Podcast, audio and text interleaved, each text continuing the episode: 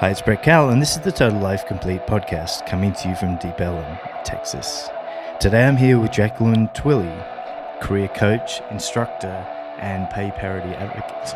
Welcome, Jacqueline. Thanks. I'm excited to join you.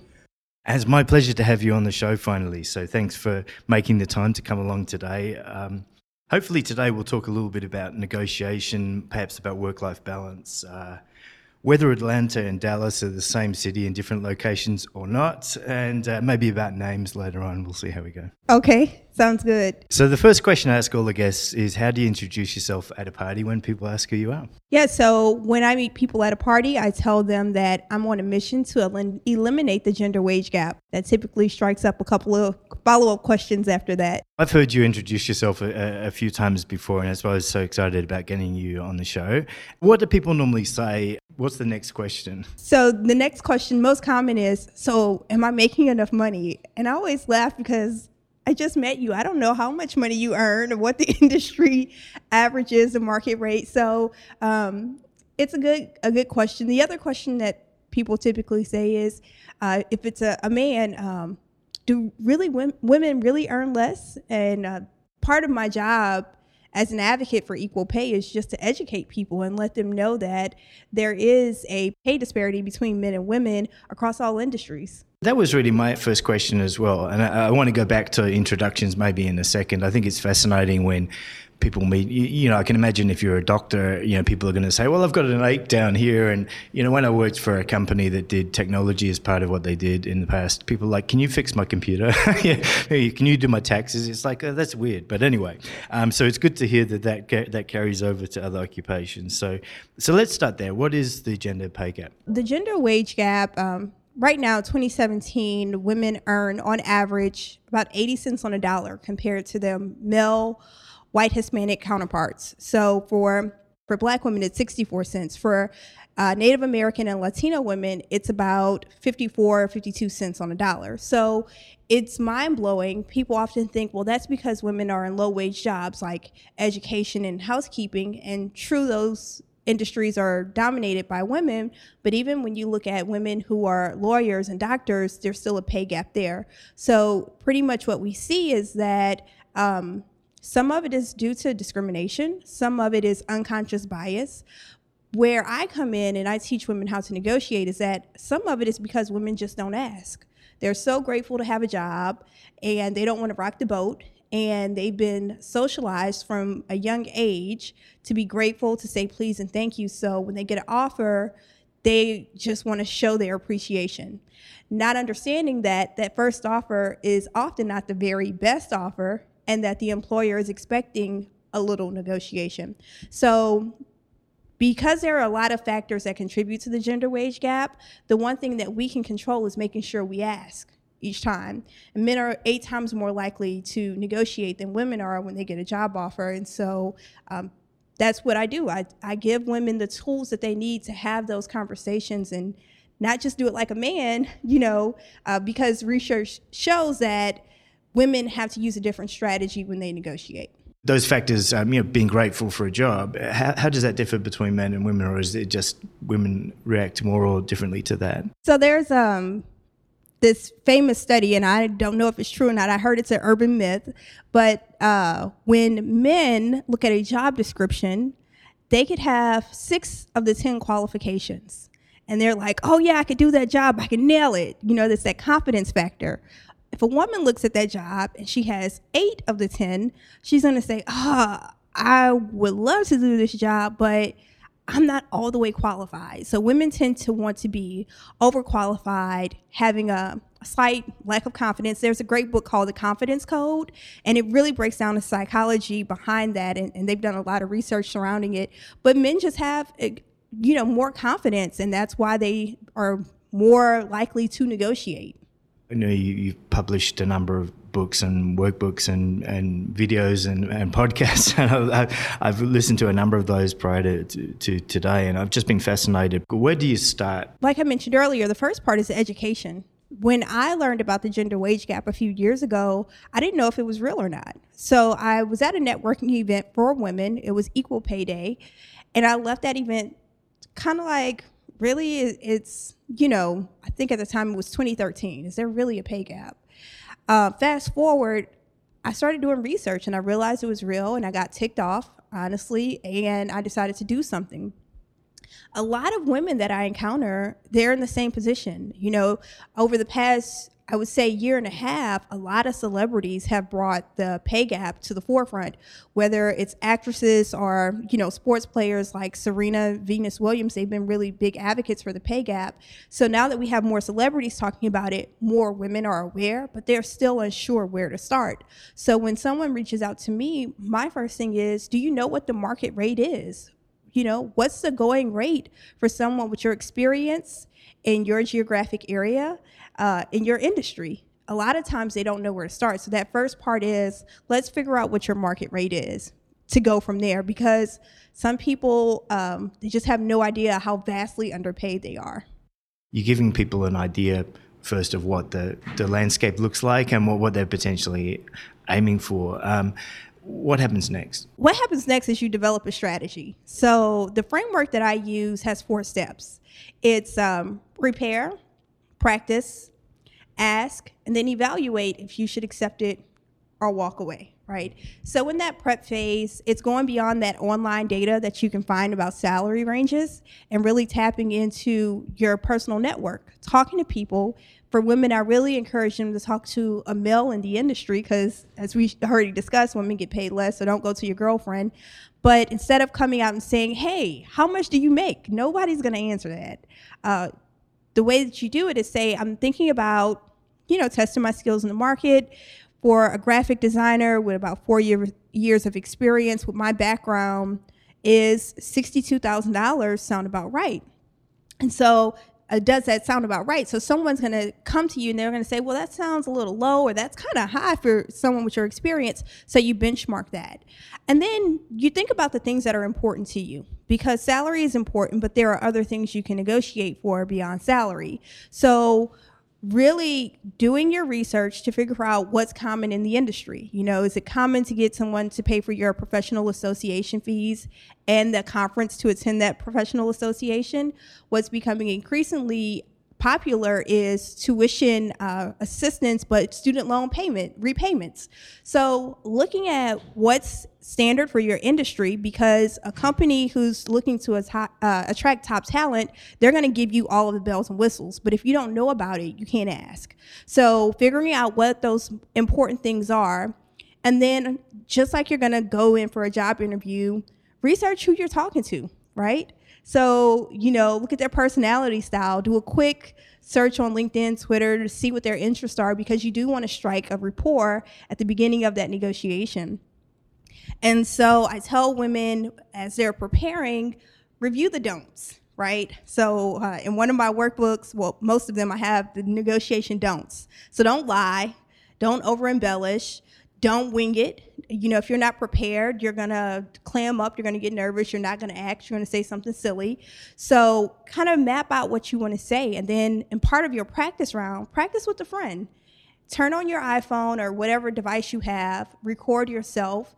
If you have video, you wanna see how your body language looks, and then play that back. It's hard to hear yourself a lot of people have a hard time listening to themselves, uh, audio or visual, but watch it. Because if you've never said $64,000 before, you think you sound confident, but it sounds like $64,000. And so uh, nobody's going to believe that you're worth that if you don't sound confident. So evaluate yourself after you record yourself. And then when you get to the position where you're going to ask, have a strategy to get back on track when the conversation veers off because you're human, right? The conversation naturally will drift. So, one of the things that I tell people to do is what are a couple of phrases that you can use when you notice the conversation's gone left to come back on track? And then once you get the offer, don't accept it right away. Decide if you're going to accept it or walk away. Not every offer is the very best offer, and sometimes you know, it's going to be a process of going back and forth for weeks because there's multiple people involved in that decision. But when you get the offer, review it in writing because that's a critical mistake a lot of people make. And so those four components prepare and package, practice, uh, ask and then decide if you're going to accept it or walk away. That framework is what I tell anybody. So it doesn't matter which industry you're in, it doesn't matter how much experience you have, if you're just graduating or if you're switching uh, one industry to another. If you use that framework, you're going to be prepared to set yourself up for success. So you're going to get a little bit more of what you want versus just going in there and shooting from the hip. This is not just for women specific. I thought a lot of this was really good advice. So my first observation was, and we'll put the link in the show notes. You know, if you're thinking about going looking for a job or going through a performance review, go to your site and have a look whether you're a man or a woman. Uh, this is excellent advice. Um, was my first observation, and the second one is, you know, why don't you get taught this at school? You're absolutely right, and that was one of the things that really shocked me when I started learning about the wage gap and ne- negotiation skills. Is yeah, I have an MBA, and I remember in a couple of courses touching on negotiation, but it was like a half of a chapter in a textbook, right? It was no real practical information. It wasn't anything that I could take when I finished the MBA program to negotiate my salary.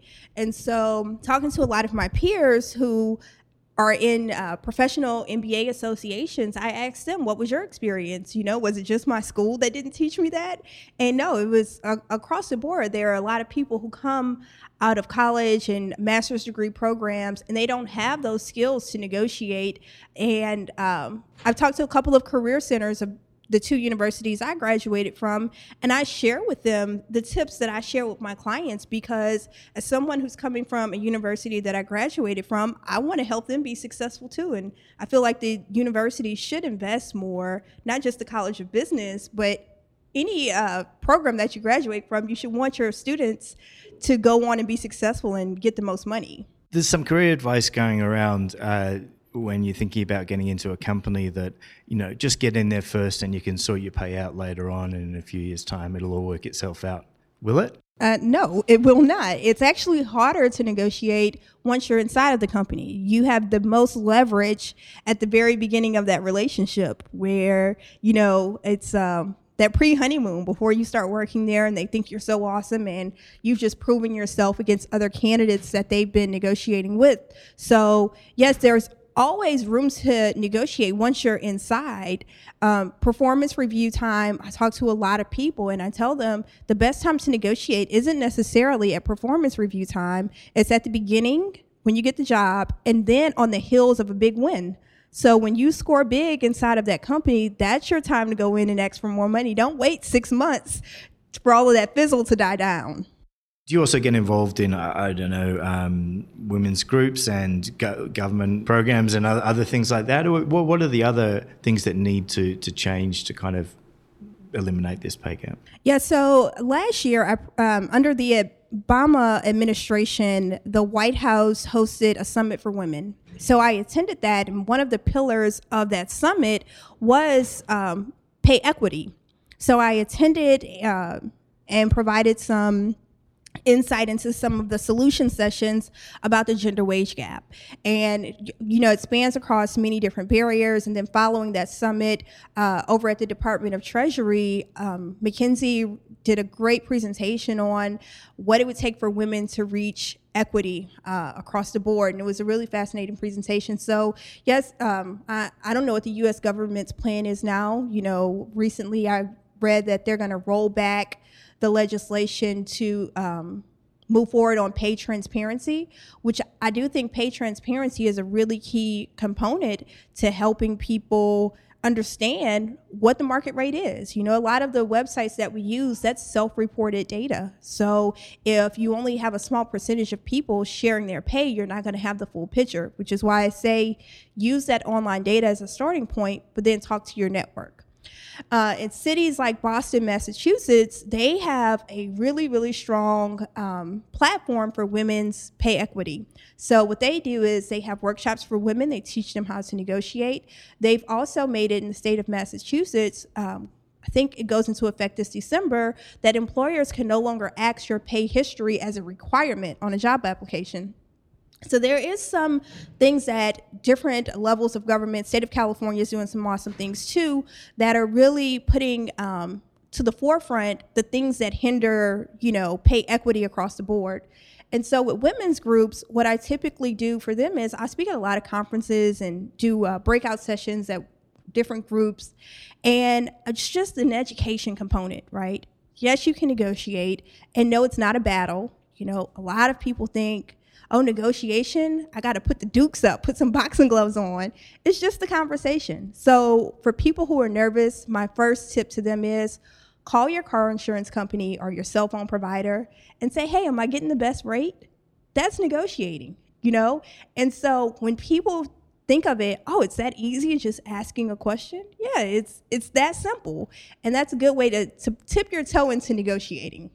What role do companies have? Like, you know, having worked at a number of big companies that always seem to have lots of diversity programs. How does that has that actually translated through into pay, or, or is that is that attracting people, but is the pay problem still there despite the the need and recognition of diversity? Yeah. So, you know, I love that a lot of companies have this diversity initiative.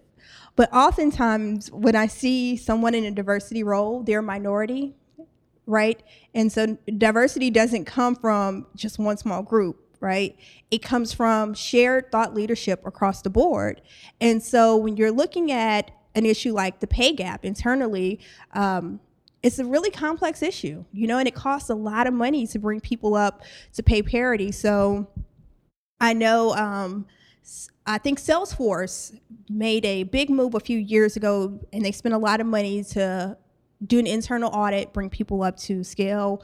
Under the Obama administration, a lot of companies signed an equal pay pledge that they were going to do um, the right thing by their employees. And the thing is this when you value the contributions that your employees make, you want to pay them fairly. And so a lot of systems were in place that have these unconscious biases in them. And it's not that people are ill willed and they don't want to pay all of their employees fairly, it's just these practices need to be reevaluated.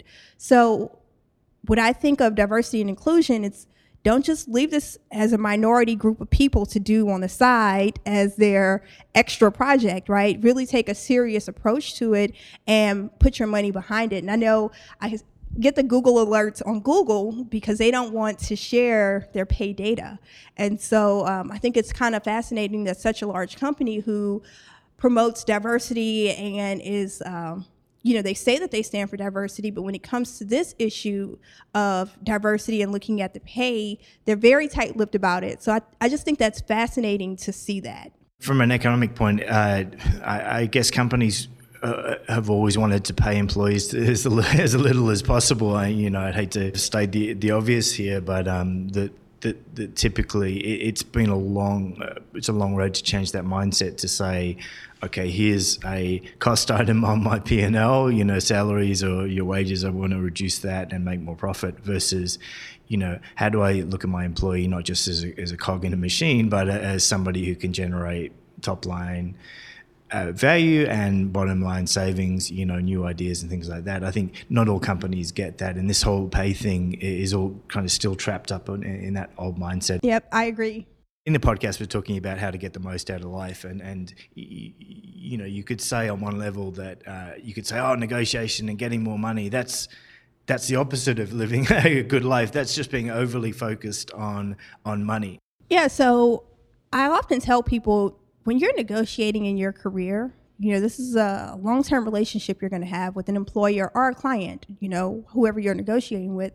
And the money is important, but it's not just the money. You know, you, t- you focus on work life balance. And oftentimes, a key component of me working with women, and of course, my advice can go for men and women. Uh, I focus on women, but I get a lot of men who come to me as well. And one of those things that we strategize on is how do you negotiate a flexible work schedule, right?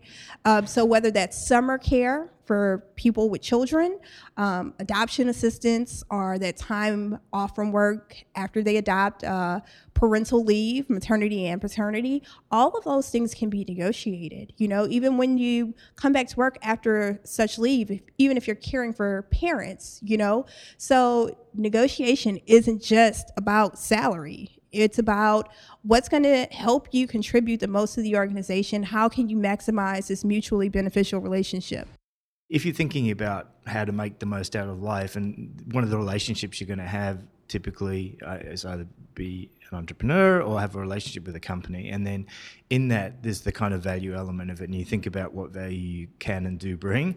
Um, so I, I, think it's an extension of that of that process. I mean, to, to really understand how much you're worth in quotes, I'm putting air quotes up here. There's a process of, of thinking about value, about what tasks you do and what bring value to the company, and I think that's a great thing to understand. And people might get fixated on uh, a number uh, and not really think about whether they're working to their strengths and whether what they're doing is still valuable to the company and and uh, and maybe ideas of how to make it more valuable. So I think there's there's definitely a lot in to ne- negotiation properly to really understand who you are and what you're doing.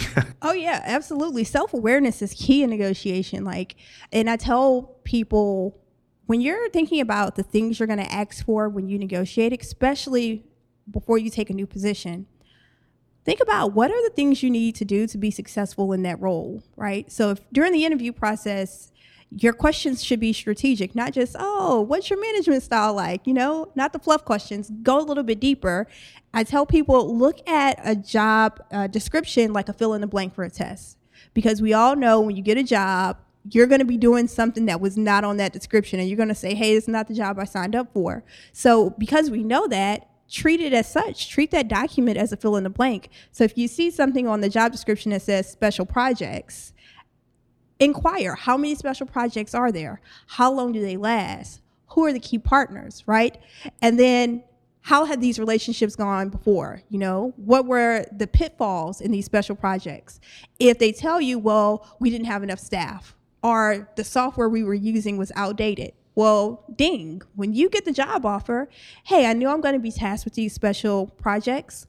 What can we do about getting me the proper resources so that I can be successful in this role? So it's your job to negotiate for those things, right? So get that software, get the equipment, get the staff that you need, and you learn that information up front versus on the back end when you're crashing and burning because you didn't have what you needed to perform properly.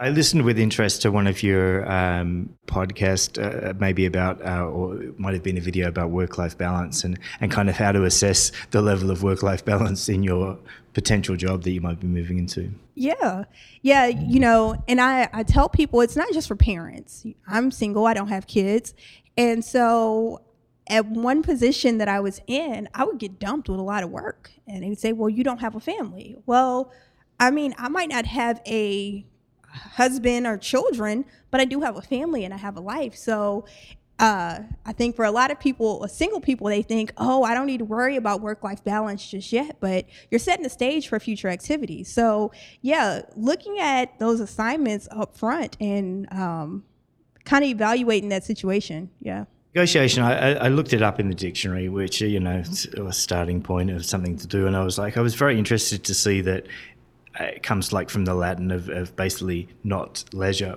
you know, negotiation is not leisure. You know, it's kind of a, a, business topic, and I thought, yeah, that's that's quite interesting actually, because uh, you know, life isn't certainly just about leisure, and these relationships that we're forming there. Um, we don't often think through it. we've been discussing all of the aspects to it and, and up front really trying to set expectations on both sides about what it's going to be also thinking about uh, key life skills you know um, and negotiation along with probably uh, problem solving and, and decision making and all those they all kind of go together but i think that's something that to do negotiation negotiation should be something you'd be thinking about from a personal development point of view as well yeah so I have uh, nieces and nephews, and I learned some of my really good uh, negotiation tricks from from my nieces and nephews. My niece is four years old. She can negotiate like no one else. You know, when she has her mind set on something, she's gonna ask the same question ten different ways.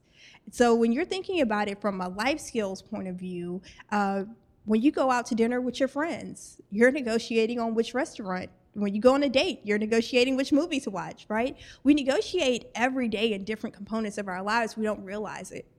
And so a lot of people, when they think of negotiation, they think, oh, I'm not in business. I can't do that. And it's like, you pretty much negotiate anytime. So, uh, like I said, it's a simple conversation, it's not a battle. So, when you think about your life and when you ask people to do something for you, or when they ask for you to do something for them and you're making an exchange, that's what a negotiation is. It's an exchange of value. So it's not leisure all the time, right? But sometimes you are negotiating for just some simple relaxation. So uh, my friend recently went on a cruise. She called the cruise line up and she negotiated a different room. She wanted an ocean view.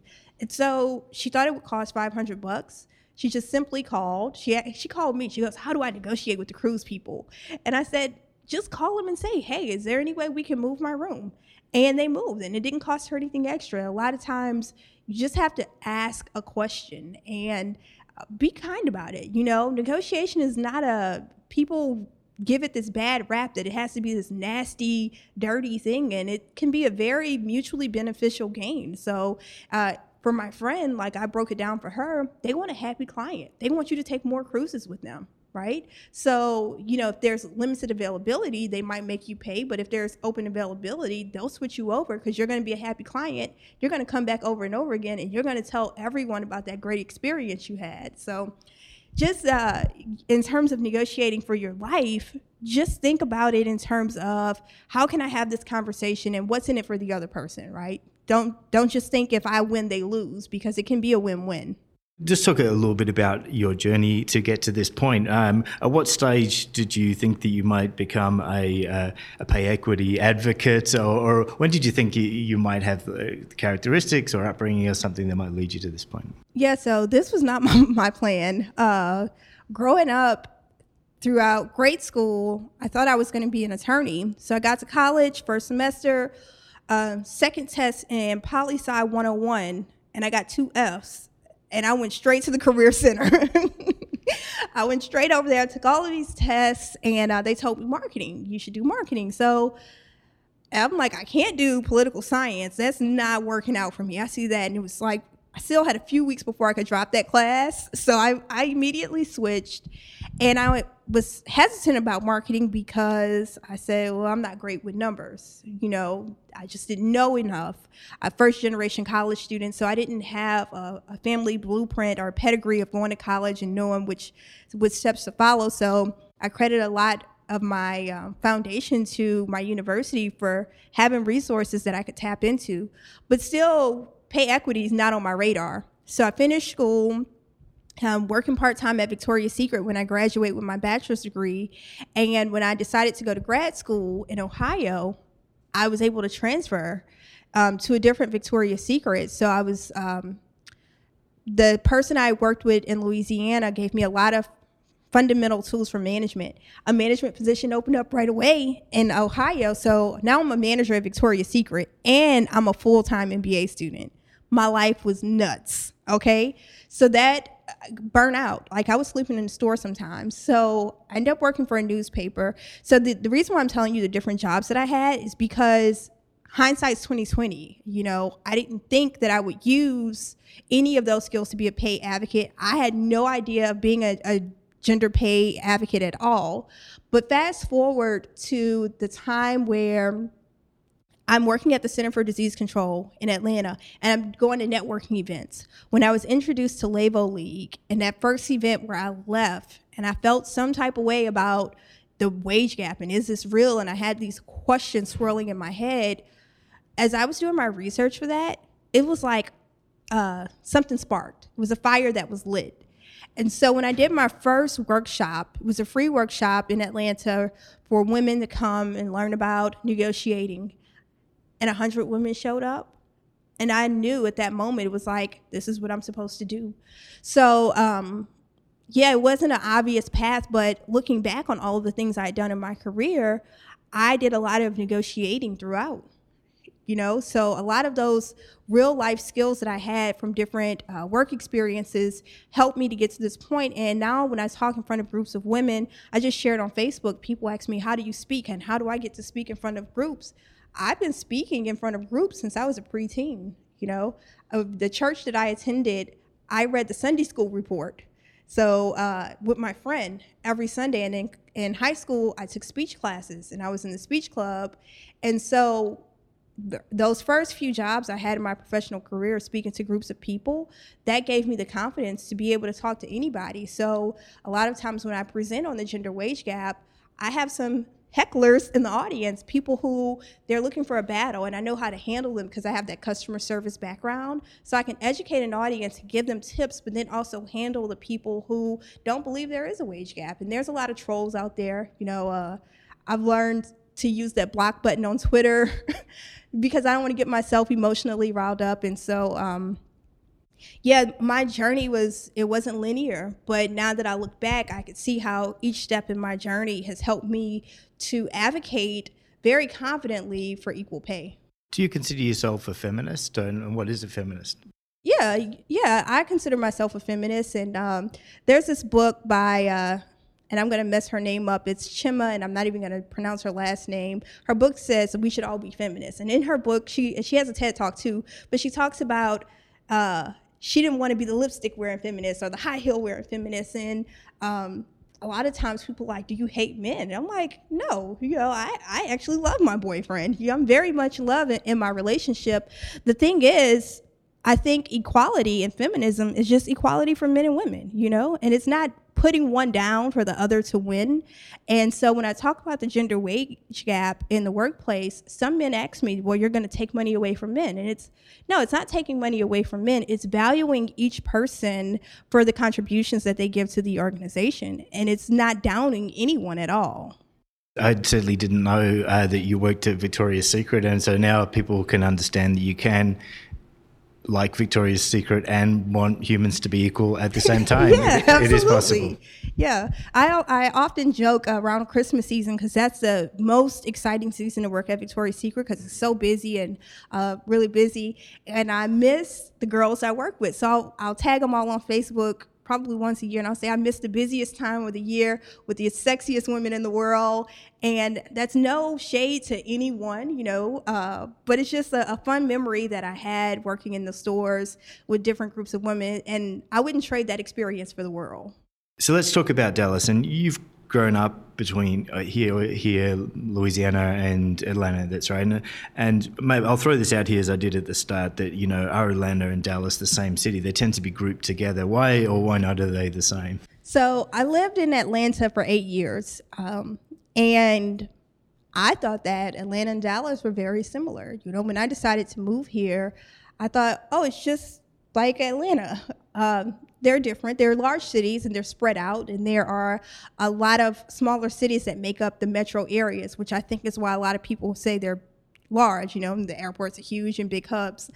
Um, I love Atlanta and I spent eight years there, so I have so many deep relationships there. People often ask, which one do you like better? And I can't really compare because I've only been in Dallas for a full year now. But there are certain things that I love about Dallas. Um, and so, no no shade to Atlanta at all, but one of the biggest things that I love about Dallas is the parks. You know, in Atlanta, you have to drive to a park. You're either going to Stone Mountain or you're going to Piedmont Park, right? And you got to drive there. Um, there's so many neighborhood parks all throughout Dallas, and I absolutely love that it's a walkable city. And the neighborhood that I live in, uh, Knox Henderson, you know, I can walk anywhere. And so when I lived in Atlanta, I loved my neighborhoods, but I definitely needed to get in my car. And so, you know, traffic isn't uh, really great in Atlanta. Most of the time in Dallas, if there's traffic, you know it's an accident, right? So um, those are the pluses. But, you know, when I get back to Atlanta, I'll go to my favorite restaurant. Um, the General Muir. It's a Jewish, Jewish deli, and I used to go there every single morning. So they have a caramel latte that they call the Jackie because I would order it all the time. So uh, that's the Jackie, and I love coffee, and and because coffee is casual and it's a, a really personal thing. I think that's why. Uh, the person who served me coffee every day, I didn't even have to tell him what I ordered. He saw me walking in or saw my car out front, and he put the order in. And so uh, Paul is one of my really good friends now, and he's the one who uh, talked to the managers at that restaurant and said, "Hey, we need to put this in the system so I can bring it up as Jackie." Yeah, it's kind of a weird thing that's happened with this whole with barista culture, and you just reminded me. You know, we've kind of got these relationships now with these other people, particularly the, the folks that give us our coffee, and probably for good reason yeah.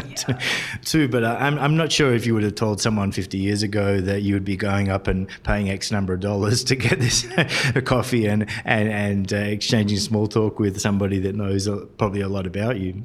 Yeah, yeah. I, I probably wouldn't have believed it either. And um, you know, as a millennial, people say, well, they should stop drinking those $5 Starbucks drinks a day. And I'm like, hey, we can all spend our money different ways. We just need to make more if we want $5 uh, cups of coffee each day. So I'm going to keep getting my lattes. Well, that could be something you could include in your negotiation package as well. yeah. All right, so let's talk about uh, current projects that you've got on. What do you want to tell the listeners about? Yeah, so um, right now, I over the past year and a half of working with women, a lot of women have negotiated their salaries, but they also have a passion for a side hustle. So they're tiptoeing into entrepreneurship. And so a lot of the resources that I'm starting to develop are just the fundamentals for women to negotiate for their side business. You know, a lot of times as a side hustle project, uh, people will say, "Oh, I'll do it for free. I need the experience. I need the experience." Well, you get burned out and you get burned because it costs you money to do whatever you're doing. So just helping women set those boundaries from the very beginning to price their services appropriately for their skill level. Uh, you know, when you're starting out, you can't charge what somebody's been doing for like 15 years, but you can't charge. You know, so um, that's one of the projects I'm working on. I'm working on a new book um, so that's a negotiation book for women. And as you probably can tell from listening to this podcast, anyone can apply these skills to their situations. But that's um, one of the big projects that I'm working on now. So um, I'm big on Twitter. So anything that I have coming up, you can pretty much always find it on Twitter or my LinkedIn profile. What do you think of Twitter? You actually say on your Twitter that you love Twitter. yeah. well, how did that start, and have have you evolved such a love relationship with uh, with Twitter? I've got a love hate relationship, as I've said many times on the show with Twitter. But please. Yeah. So this is how it started. Um, when I was an undergrad, I had a friend Fayon, and he was like my most progressive friend. He left Louisiana first. He moved to New York City, and he was my role model. You know, I really looked up to him. So he was on Twitter so I was like, oh, this is cool. Like he's doing it. And now I've surpassed him in followers. He's like, how did that happen? Um, but when I worked for Gannett, which uh, owns USA Today, I worked for um, the News Messenger in Fremont, Ohio, in grad school after I left Victoria's Secret. They were doing furloughs.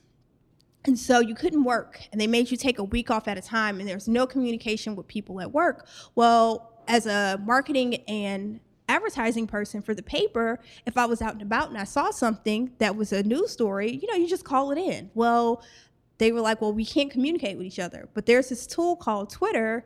And if you put it out to Twitter, you're not talking to anyone specifically, you're just putting it out in the world. So during my time at the News Messengers, where I really started using Twitter, um, and really that's where I went from like zero to 5,000 followers um, in that time frame. And um, I met so many great people from it. Uh, when I graduated with my MBA, I actually probably go back um, to May 2nd, 2009, and see my tweets. I, I tweeted my whole ceremony, and I had Twitter friends who actually sent me graduation gifts, which I thought was amazing. So um, I'm really big on developing online relationships and taking them offline and, and turning them into in person relationships.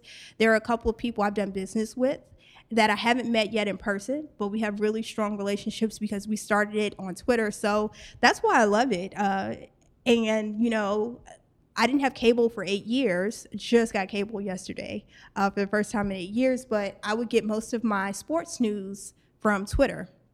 So big into tweeting about the Saints football team, New Orleans uh, Saints, and so I've developed so many other um, friendships with Who Dat Nation because of Twitter. So because I've developed deep relationships, that's why I love it.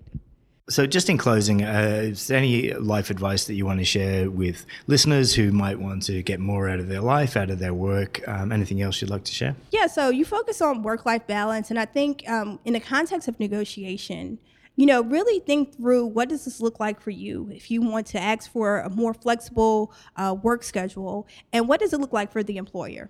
okay? Because again, it needs to be mutually beneficial. So if you're going to ask for um, a flexible work schedule where you're not coming into the office every day, but there's a certain busy season or a couple of special projects, you know, if you're going to negotiate, think about offering it to them on a trial basis at first to see, you know, does this work for our group? Because change can be scary, both for the employer and the employee. So try it on a trial basis. And then also mention, hey, when it's busy season, I'll be in here every day. And even though I might work from home on Thursdays, if there's an important meeting, I'm here. So when you think about negotiating and work life balance, think about both sides of the coin. Put yourself in the employer's shoes too, and how can you make this a win for both of you? And I think that will really help you frame the conversation so that you can get more of what you want in terms of work life balance. Any other final words for listeners? No, follow me on Twitter and uh, and send me a tweet and let me know that you listen to this podcast so I can uh, interact with you and hopefully we can develop some friendships from there as well. Jacqueline Twillie, thanks for joining me today. My pleasure.